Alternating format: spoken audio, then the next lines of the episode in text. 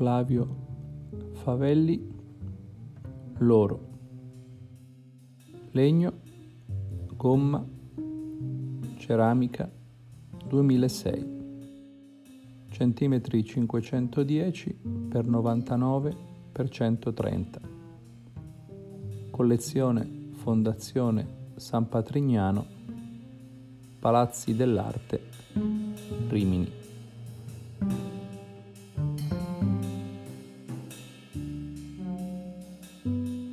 L'opera è composta da delle ceramiche su un grande tavolo con due sedie.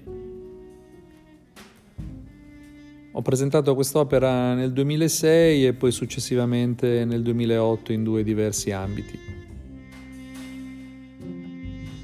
Fra l'altro non è la prima volta che compio simili operazioni, nel senso che la stessa opera la propongo in modo differente.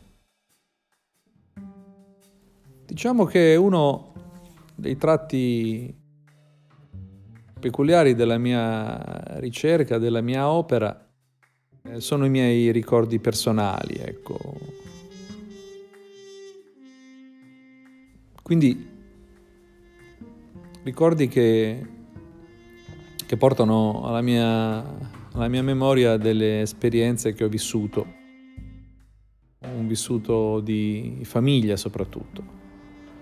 Questa cosa della famiglia mi è rimasta molto chiara e ha suscitato in me delle riflessioni e addirittura posso dire che senza la famiglia, senza la mia storia familiare, non avrei intrapreso questa pratica dell'arte.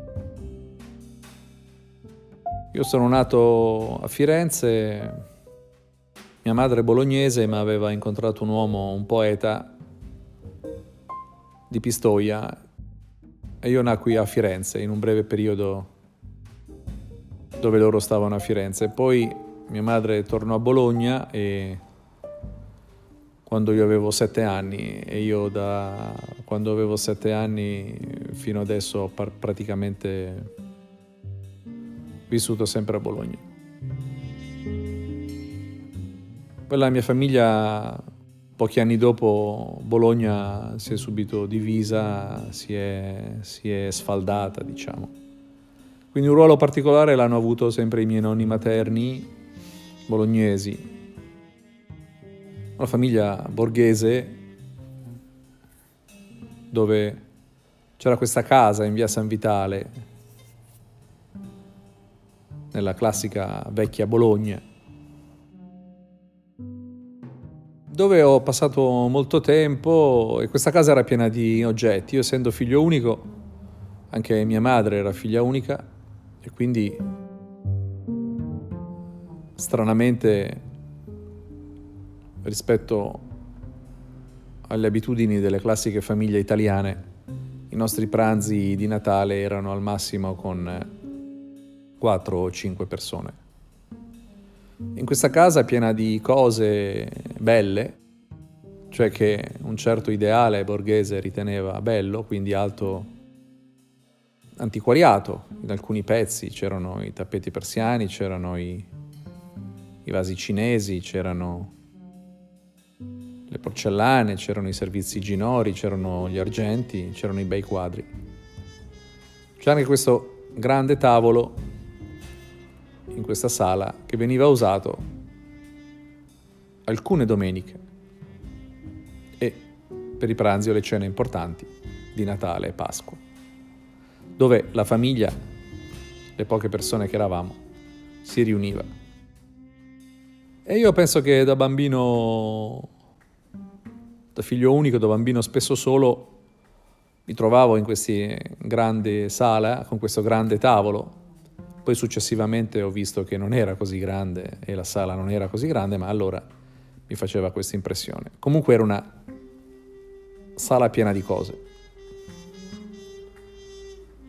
che riflettevano in qualche modo anche il gusto italiano eh, per, l'artigianato e, e per le cose appunto di valore, cioè c'era questa corrispondenza fra la bellezza e il valore economico.